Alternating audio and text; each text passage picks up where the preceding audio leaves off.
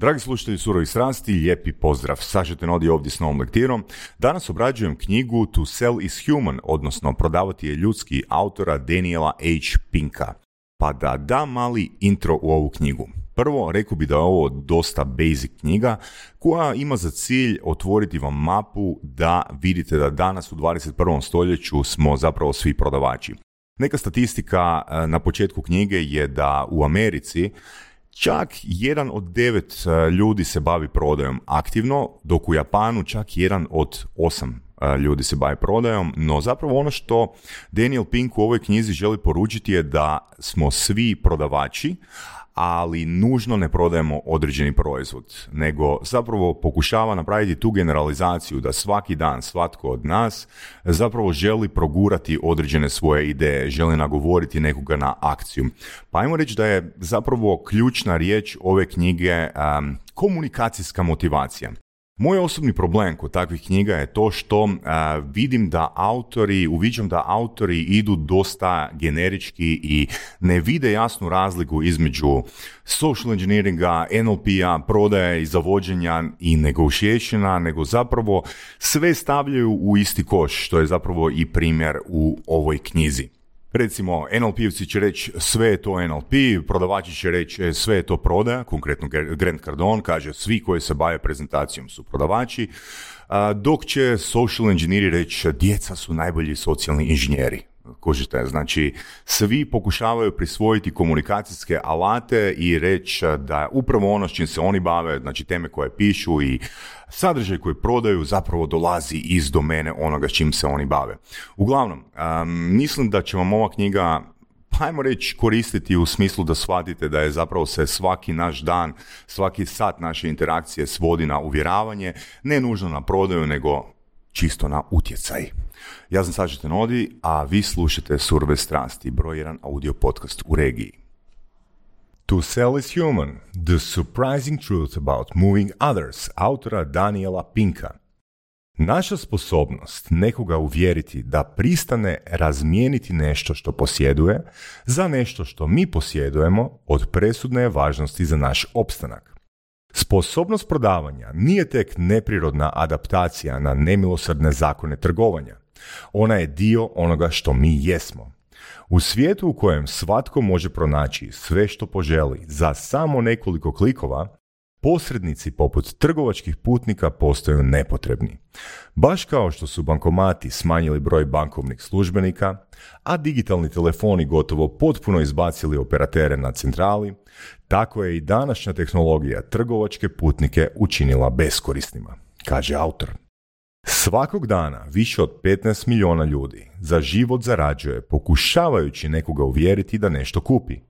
Poslovi se kreću od konzultantskih ugovora vrijednih milijune dolara do prodaje pretplata na časopis za svega $10 te svega između toga. Prodaja je i dalje snažno prisutna na tržištu rada u cijelome svijetu. Liječnici uvjeravaju pacijente da uzimaju određene lijekove. Odvjetnici uvjeravaju porotu da donesu određenu presudu. Nastavnici uvjeravaju učenike da je važno paziti na satu. Poduzetnici se dodvoravaju investitorima, pisci podilaze izdavačima, a treneri laskaju igračima. Čime god se bavili, mi nastojimo progurati svoje ideje kolegama ili vrbovati nove klijente. Također, nazire se sve mutnija granica između profesionalnog i privatnog života. Mnogi među nama danas prodaji posvećuju određeni dio svog slobodnog vremena, i to na društvenim mrežama. Čini se međutim da znatan dio naših aktivnosti danas uključuje i pridobivanje ljudi. Drugim riječima, mi potičemo druge ljude da se odreknu svojih resursa, bilo da je riječ o nečemu opipljivom poput novca ili neopipljivom, kao što je ulaganje napora ili obraćanje pozornosti, kako bismo svi dobili ono što želimo. To nazivamo prodajom bez prodaje, odnosno prodajom u kojoj nema nekoga tko kupuje. Bilo da je posrijedi tradicionalni oblik trgovine ili prodaja bez prodaje, danas se svi bavimo prodajom. Trgovac nije mrtav, trgovac živi, jer trgovci smo svi mi.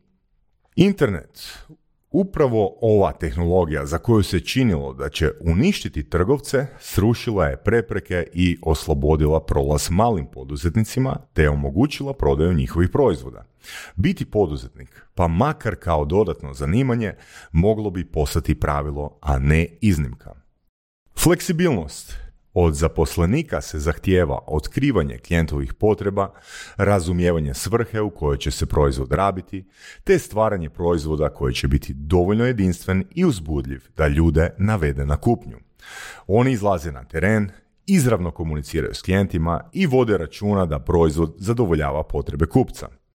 Koliko god fleksibilnost kao vještina postaje sve redovitija pojava, čini se da jedna posebna kategorija vještina je uvijek prisutna, a ta vještina je pridobivanje drugih. Osim toga, isto tako morate znati kako svoje usluge prodati i unutar kompanije. Primjerice, kako uvjeriti kolegu da promijeni određenu odluku ili uspjeti nagovoriti kolege da odu na ručak tamo gdje tebi odgovara. Jer ljudi koji nemaju vlast na svom radnom mjestu moraju pronaći način kako vladati. Načelo koje glasi neka trgovac bude oprezan postalo je jednako važno kao i načelo neka kupac bude oprezan. Bez obzira na to, bavite li se tradicionalnom prodajom ili prodajom bez prodaje, nepošten pristup prolazi lošije nego onaj pošten. Poštenje, izravnost i transparentnost danas osiguravaju bolji, praktičniji i stabilniji put do uspjeha. Novac nije pokretačka sila čak ni kod većine ljudi koji se bave tradicionalnom prodajom. Brojne su kompanije zapravo povećale prodaju upravo eliminiranjem provizije i umanjivanjem značenja novca. Čestitost, poštenje i transparentnost često su jedini mogući put. Nekada je poznati akronim ABC, Always Be Closing, iz poznatog filma Glen Gary Glenn Ross, što bi značilo uvijek zaključi prodaju, bilo zlatno pravilo prodaje. Svaka riječ i svaki manevar služio je jednom cilju, a taj cilj je zaključiti prodaju. No promjena uvjeta podrazumijeva i promjenu taktike, pa tako novo načelo glasi prilagodba, vedrina, jasnoća. Pa ajmo prokomentirati prilagodbu, vedrinu i jasnoću. Prilagodba je sposobnost usklađivanja svojih vlastitih postupaka i stajališta u odnosu na druge ljude i situacije u kojima se nalazite. Učinkovito zauzimanje perspektive, prilagođavanje drugima, ovisi o trima načelima, a ta načela su: povećajte moć smanjujući je, koristite se glavom isto koliko i srcem i oponašajte strateški. Pa krenimo od prve, povećajte moć smanjujući je. Osjećaj moći može vas udaljiti od pravog mjesta na skali i pobrkati signale koje primate, te tako iskriviti jasne poruke, a to je iznimno važna spoznaja ako želimo shvatiti kako pridobiti druge. Sposobnost uvjeravanja ljudi ovisi o shvaćanju perspektive druge osobe, o sposobnosti da se uđe u njezin um, o promatranju kroz njezine oči. Prividna slabost iskorištava se kao stvarna snaga. Započnite svoje susrete s pretpostavkom da ste u položaju manje moći. To će vam pomoći da točnije prepoznate perspektivu druge osobe, a za uzvrat će vam pomoći da ih uvjerite. Drugo, koristite se glavom isto koliko i srcem. Kad bi se zauzela suparnikova perspektiva, postizala bi se i veća zajednička korist, ali i unosniji ishod za svaku stranu. Empatija može pomoći pri stvaranju trajnih veza i prevladavanju sukoba, a to zahtijeva uvježbavanje vlastitih sposobnosti za uzimanje perspektiva ne samo prema ljudima oko sebe, nego i prema njihovim odnosima i veze koje oni imaju s drugim ljudima. U svijetu uvjeravanja drugih ta sposobnost se naziva socijalna kartografija. Sposobnost da se procijeni situacija i u glavi izradi mapa odnosa među ljudima. Takva mentalna mapa daje cjelovitu sliku i omogućuje vam da primjereno rasporedite vrijeme, energiju i napor na prave odnose. Treće, oponašajte strateški ili team mirroring. Uspješni pregovarači preporučuju da u pregovorima oponašate geste svog sugovornika kako biste sklopili bolji posao. Mi to u NLP-u radimo cijelo vrijeme. A konkretno u knjizi Never Split the Difference riječ je o ponavljanju nekoliko zadnjih riječi u procesu pregovora. Tako da poslušajte i tu lektiru. Chris Voss, Never Split the Difference.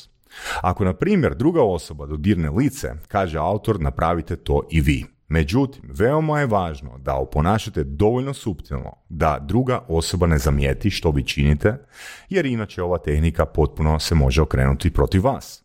Ja ću osobno dati komentar da su to stvarno rijetke situacije. Koliko god ste u procesu mirroringa, teško je, stvarno je teško da vas osoba zamijeti. No, isto tako, ne obraćajte previše pažnje na oponašanje da ne biste izgubili fokus na ishod pregovora. Trebali biste pronaći sredinu dosljednog, ali suptilnog oponašanja koje neće omesti vašu usredotočenost na razgovor. Usklađivanje vlastitih gesta i glasovnih obrazaca s drugim ljudima pomaže nam da bismo shvatili i bili shvaćeni od druge osobe. Oponašanje, kao i drugi prirodni postupci, traže snalažljivost.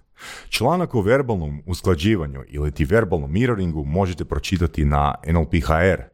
Ja sam napisao članak pred par godina, a članak je naslovljen "Ja šumom, ti drumom". Svaka prodaja traži da se uspostavi ravnoteža između ispitivanja i odgovaranja. Tu ravnotežu znaju uspostaviti takozvani ambiverti. Ambiverti su oni koji su zapravo pravi spoj između introverta i ekstroverta. Oni znaju kada govoriti, a kada šutiti. Njihov bogatiji repertoar obrazaca omogućuje im da se usklade sa širim krugovima različitih ljudi i okolnosti. Ambivertima najbolje ide uvjeravanje zato što se najvještije prilagođavaju. Sve što je u životu dobro, poput odličnog posla ili divne romanse, započinje razgovorom. I to je najsnažniji oblik prilagodbe. Pitanja postavite tako da omogućite sugovorniku da na njih odgovori na bezbroj načina i zvučite prijateljski. Ono što trgovce također čini izvanrednima jest njihova kameleonska sposobnost da ono što rade i način na koji to rade prilagode drugima i njihovu terenu. 3 ključna koraka jesu: gledaj, čekaj i nestani. Gledaj. Promatrajte drugu osobu, promatrajte kako sjedi, kako govori, kojim frazama se koristi. Sljedeće, čekaj. Nakon što ste promotrili, čekajte i promatrajte razvoj situacije u kojoj se nalazite. Ako sugovornik iznese kakav važan argument, doslovno ponovite istu glavnu ideju, ali malo kasnije tijekom razgovora. I treći korak je nestani. Nakon što ste oponašali, čekali, pokušajte prestati obraćati pažnju na govor tijela i izgovorene riječi. Ovo je nešto što ljudi rade prirodno, pa ćete to u jednom trenutku moći činiti bez napora. Rekao bih nakon dobrih 6 mjeseci ili godinu dana vježbe. Nije svrha da se pretvarate, nego da postupate strateški tako što ćete djelovati ljudski. Veći su izgledi da će nas uvjeriti one osobe koje nam se sviđaju. I na tu temu u prodaji i marketingu preporučujem vam lektiru Duct Tape Marketing, gdje smo pričali o No Like Trust. Mislim da je to lektira broj 7. Jedan od razloga zašto nam se netko sviđa jest taj da nas podsjeća na nas same. Pronalaženje sličnosti može vam pomoći da se vi prilagodite drugima i da njima pomognete da se oni prilagode vama. Vedrina. Svatko tko prodaje, bilo da pokušava nagovoriti klijenta na kupnju ili kolegu na promjenu posla, mora se nositi s beskonačnim valovima odbijanja, odbacivanja i ignoriranja. Negativne su se emocije razvile zato da bi ljudima suzile vidokrug i pokrenulo ih da u danom trenutku postupe sa ciljem da prežive u opasnim situacijama. Za razliku od pozitivnih emocija koje čine upravo suprotno, pozitivne emocije u nama potiču nove ideje o tome kako postupiti u određenoj situaciji, otvaraju naše vidike prema višim razinama vlastitih misli i čine nas prijemčljivijima i kreativnijima. Upravo taj učinak pozitivnih emocija važan je pri nagovaranju. Pozitivne emocije mogu kod prodavača produbiti razumijevanje sugovornika i njegovu situaciju u kojoj se nalazi. Tamo gdje nam negativne emocije pomažu vidjeti stablo, pozitivne nam pomažu vidjeti šumu. To nam može pomoći pri smišljanju neočekivanih rješenja za klijentov problem, a sve to poboljšava našu učinkovitost. Osim toga, emocije mogu biti zarazne. Pozitivno prodavačevo stanje može se prenijeti i na kupca, ublažiti njegovo moguće neprijateljsko držanje, otvoriti mu nove mogućnosti, a možda ga i privoljeti na dogovor od kojeg će obje strane imati koristi. A kad obje strane zadovoljno napuste pregovore, to može uspostaviti trajan odnos i otvoriti put za sljedeće poslovne transakcije. Morate vjerovati u proizvod koji prodajete i to se mora vidjeti. Ako vjerujete u ono što nudite, doći ćete do dubljeg shvaćanja, a to omogućuje prodavačima da bolje povežu ono što imaju s onim što je drugima potrebno. Uvjerenja poput "sve je moja krivnja, nikad neću uspjeti" oslabljuju, umanjuju rezultate, izazivaju depresiju, a prepreke pretvaraju u još veće katastrofe. Optimizam nije šuplji osjećaj, kako neki znaju reći, malo si mi previše optimističan. Optimizam je katalizator koji potiče ustrajnost, daje nam staloženost tijekom izazova i potiče naše samopouzdanje, koje nam omogućava da utječemo na okolinu. Konkretno o optimizmu, odnosno o entuzijazmu, smo pričali u lektiri 39, Way of the Wolf, autora Jordana Belforta, tako da obratite pozornost i na tu lektiru. Razgovor sa samim sobom, postavljajući si pitanja, često može biti vrijedniji od onog razgovora kada razgovaramo sami sa sobom izjavnim rečenicama. Ne ostavljajte pitanje da lebdi u zraku kao neki izgubljeni balon. Odgovorite na njega, izravno ili u pisanom obliku. Kad se dogodi nešto loše, postavite sebi 3 pitanja i pronađite način kako da odgovorite na ta pitanja. Prema svakom odgovoru na pitanje odnosite se jednako, kao što bi se i odvjetnik odnosio prema ključnom svjedoku za vrijeme ispitivanja. Pa koja su to pitanja? Evo, uzet ćemo ova 3. Prvo pitanje glasi: je li ovo trajno stanje? Odgovor: ne, danas sam bio nikakav jer se nisam naspavao. Drugo pitanje: je li ovo sve prisutno stanje? Pa zapravo nije, kupac je bio nezainteresiran. I treće: je li ovo bila osobna stvar? Ne, prezentacija mi je možda mogla biti bolja, ali stvarni razlog zašto je klijent odustao jest u tome što u tom trenutku nije bio spreman na kupnju. Ne zaboravite povremeno biti i negativni. Kod vedrine nije riječ o tjeranju negativnosti. Negativnost i negativne emocije od bitne su nam važnosti za preživljavanje. One sprječavaju neproduktivno ponašanje, daju nam korisne informacije o našim nastojanjima, alarmiraju nas kada smo na pogrešnom putu. Život nam daje mnoštvo razloga za strah, ljutnju i tugu. Bez negativnosti gubite dodir sa stvarnošću, niste autentični. S vremenom počinjete odbijati ljude. Dopustite sebi ono što se naziva primjerenom negativnošću. A to bi značilo: dopustite si trenutke ljutnje, neprijateljstva, gađenja, ogorčenosti, jer ipak svrha tih emocija je u konačnici produktivna. Jasnoća. Jasnoća je sposobnost da se drugima pomogne vidjeti njihov problem na novi način, a otkriva mogućnost da se prepoznaju problemi za koje ljudi nisu niti znali da ih imaju. Tu bih preporučio da poslušate Challenger Sale ako još niste, jer Challenger Sale zapravo govori o tome da je prva stavka današnje prodaje 21. stoljeća u podučavanju klijenta rješenju problema za koji nije svjestan da ga ima. Tako da, topla preporuka. Prepoznavanje problema kao način pokretanja drugih ljudi zahtijeva 2 vještine, a te vještine su: prvo, morate biti vješti u odabiru informacija, morate ih razvrstati probijajući se kroz goleme količine podataka i one najvažnije prezentirati drugima na jasan način.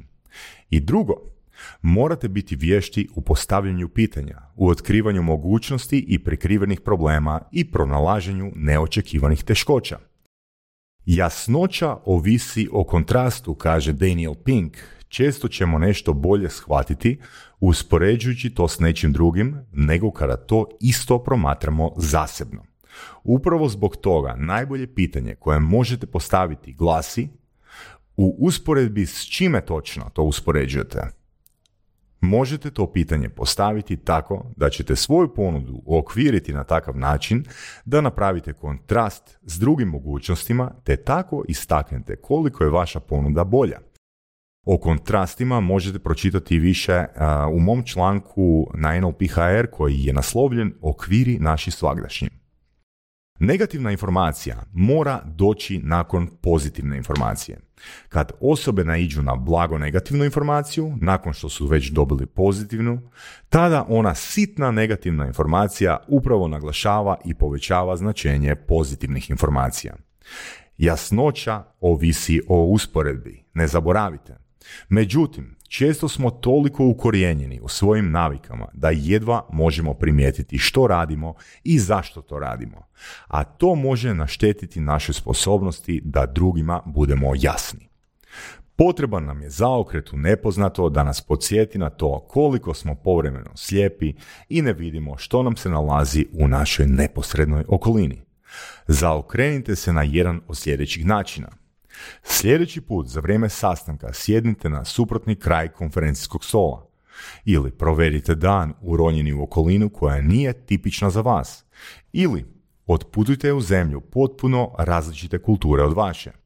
Moja preporuka ovdje bi bila da na tu temu pročitate knjigu Neurobics, a o primjerima neurobike i važnosti promjene naših automatiziranih obrazaca sam pisao i u svojoj knjizi Be Your Better Self.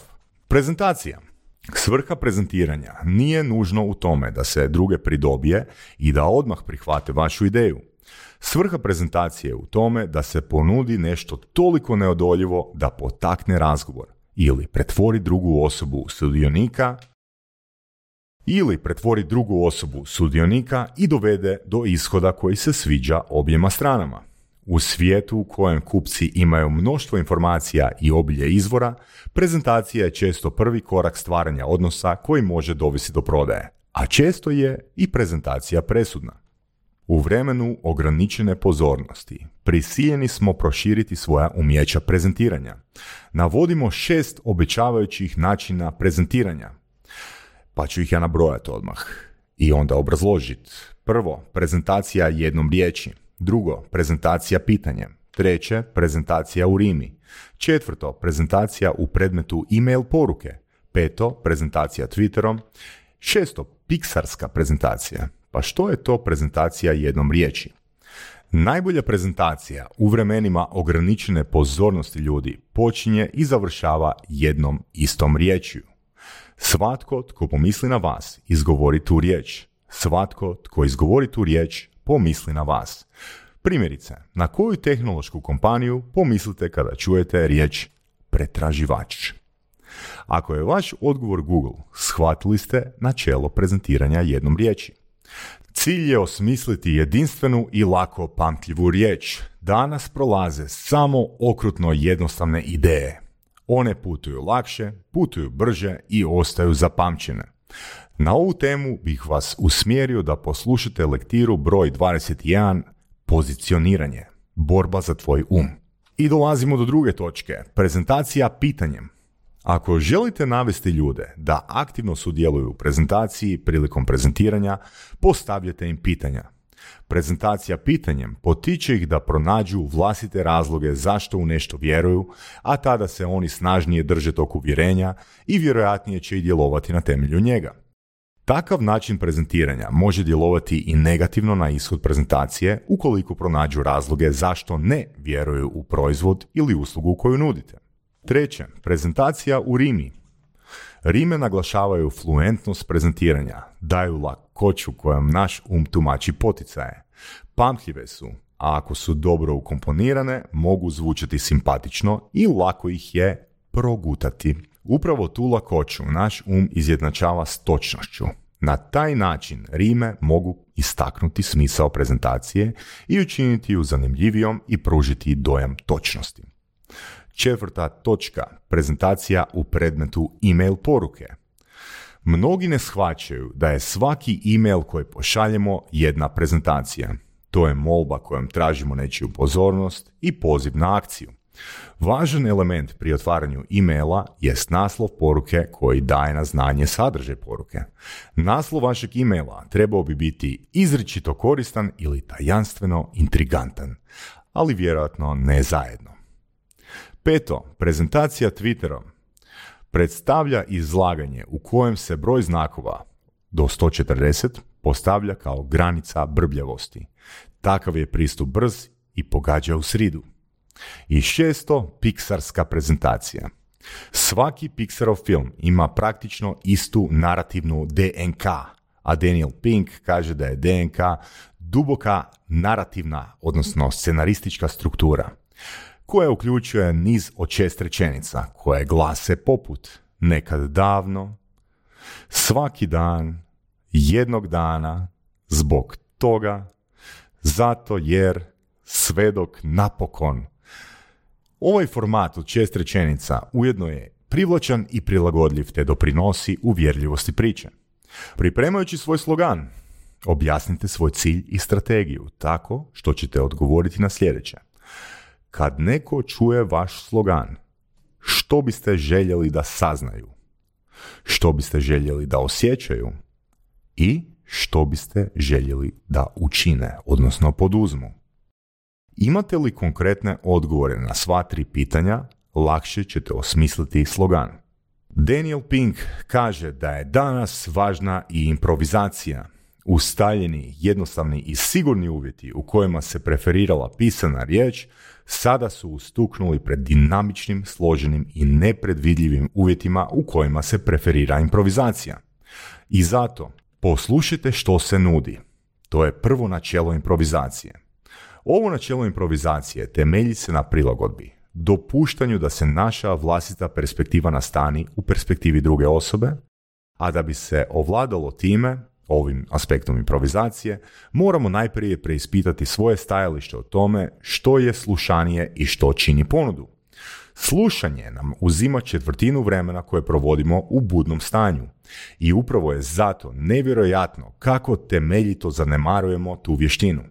Rijetki među nama danas znaju pozorno slušati. Dok drugi govore, naša je pozornost obično podijeljena između onoga što govore i onoga što mi kanimo reći sljedeće, što završi tako da i jedno i drugo ispadne površno. Konačna je svrha slušati bez ikakvih očekivanja. Ponude dolaze u svim oblicima, no jedini način da ih čujemo jest da promijenimo način na koji slušamo, a zatim način na koji na njih reagiramo. Drugo načelo improvizacije, recite da i. Za ovo načelo improvizacije ključno je pozitivno stajalište, odnosno kvaliteta pozitivnosti. I treće načelo improvizacije, dopustite svom partneru da se pokaže u najboljem svjetlu. Svrha pregovaranja ne bi smjela biti u pobjeđivanju druge strane, već u pomaganju drugoj strani da pobjedi. Danas to nazivamo skraćeno win-win, a to je situacija u kojoj svi dobivamo. Kada su kupci i prodavači na istoj valnoj duljini, daljnje inzistiranje na odnosu pobjednika i gubitnika, što bi bilo win-lose, rijetko donosi pobjedu bilo kojoj strani te često završava s 2 gubitnika, što je lose-lose. Sljedeće načelo je služite. Prodavanje i prodavanje bez prodaje u konačnici se svode na pružanje usluga, to serve. Service znači služiti. No usluga ne podrazumijeva samo smješak upućen kupcima pri njihovu ulasku u vaš butik ili dostavu pice unutar 30 minuta, iako je jedno i drugo važno u svijetu prodaje.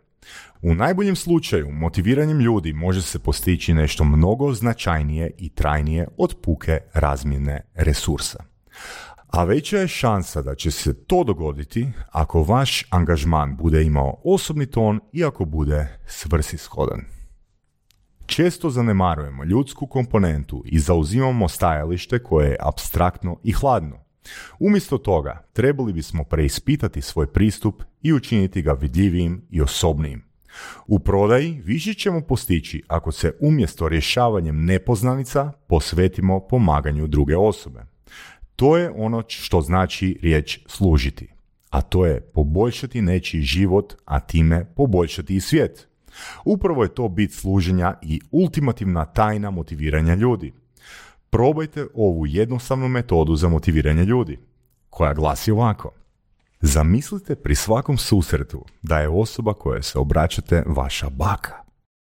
Nema boljeg načina da susret učinite osobnim. Kako biste se ponašali da se na vratima vašeg salona, automobila, butika ili trgovine umjesto nekog stranca pojavi vaša baka? Skidajući krinku anonimnosti i uspostavljajući umjesto toga osobni odnos, imat ćete bolje šanse da iskreno služite, što će dugoročno svima koristiti. Kad god ste u situaciji da morate nekoga motivirati, svakako gledajte da imate odgovor na dva pitanja koja su ključna za istinsko služenje. A prvo pitanje glasi: ako osoba kojoj nešto prodajete pristane na kupnju, hoće li tom kupnjom poboljšati svoj život? I drugo pitanje, hoće li nakon sklapanja ugovora svijet biti bolje mjesto nego što je bio prije sklapanja tog ugovora? Ako je vaš odgovor na jedno od ovih pitanja negativan, nešto radite pogrešno. Prodavanje služeći kreće od pretpostavke da oni koji motiviraju druge nisu manipulatori nego su sluge. Oni prvo služe, a tek onda prodaju. Na ovu temu svakako možete poslušati dva intervjua koja sam radio s predstavnicima ovakvog mindseta, a to su Michael Meyer i Bob Berg. Također možete poslušati i lektire navedenih autora. Michaelova lektira je pod broj 30, a naziva se, naslov lektire je Seven Levels of Communication, a Bobova je Go Giver, to vam je lektira broj 38. Jedna od stvari po kojoj se ljudska vrsta razlikuje od živih bića jest kombinacija idealizma i umjetništva. Naša težnja da poboljšamo svijet i pružimo mu nešto što mu nedostaje. Motiviranje drugih ljudi ne traži od nas da zanemarujemo ove plemenite aspekte svoje prirode. Ono traži od nas da ih objeručke prihvatimo. Prodaja počinje i završava s mišlju da je prodavati ljudski.